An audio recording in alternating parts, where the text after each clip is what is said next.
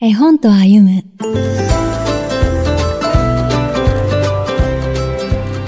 手袋を買いに。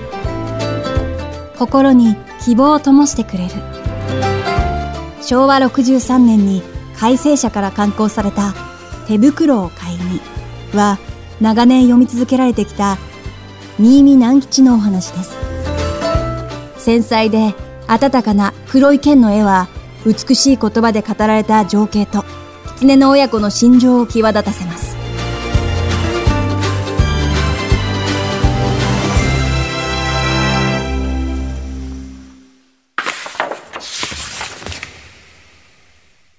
森にどっさりと雪が降った日、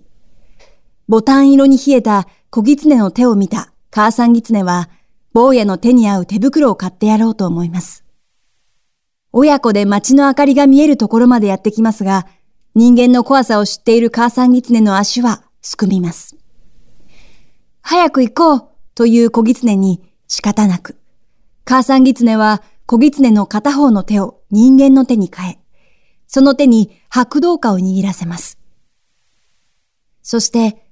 帽子の看板の家の戸の隙間に、こっちの手を入れ、この手にちょうどいい手袋をちょうだい、ということ、人間は怖いものなのだと教えて小狐を送り出します。お店の光に面食らった小狐は間違った手を出してしまいます。でも、小狐の手の白銅貨が木の葉じゃないと分かった帽子屋さんは、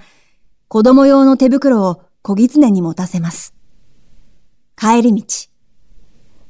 人間のお母さんが歌う子守歌を聞いた小狐は、急に母さん狐が恋しくなります。坊やの帰りを震えながら待っていた母さん狐は、帰ってきた小狐を抱きしめます。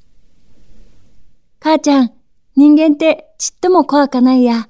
という坊やの言葉に、本当に人間はいいものかしら、母さん狐はつぶやくのでした。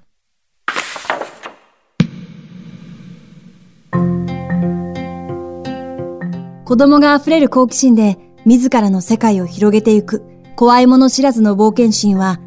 冷たい手を包み温めてくれる手袋のようなお母さんがあるからこそ湧き起こり子供は行って帰ってくることができます。そして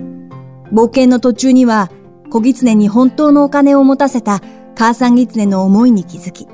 受け入れてくれる帽子屋さんの存在があります。世の中、悪い人ばかりじゃない、悪いことばかりじゃない、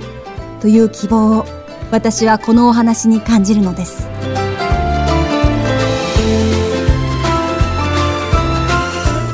ナビゲーターは相川ゆりがお届けしました。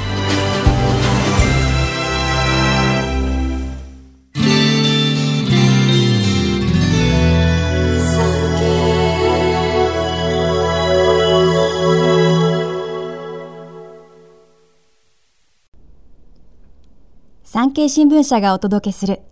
産経ポッドキャスト絵本と歩む最後までお聞きいただきありがとうございます。番組をフォローすると最新エピソードが自動でダウンロードされるので歩きながら家事をしながら作業の途中でも楽しめます。電波の悪いところでも安心です。番組右上のフォローボタンからぜひフォローをお願いします。また、Apple Podcast では評価とレビューの入力ができます。ぜひ皆様のご感想をお聞かせください。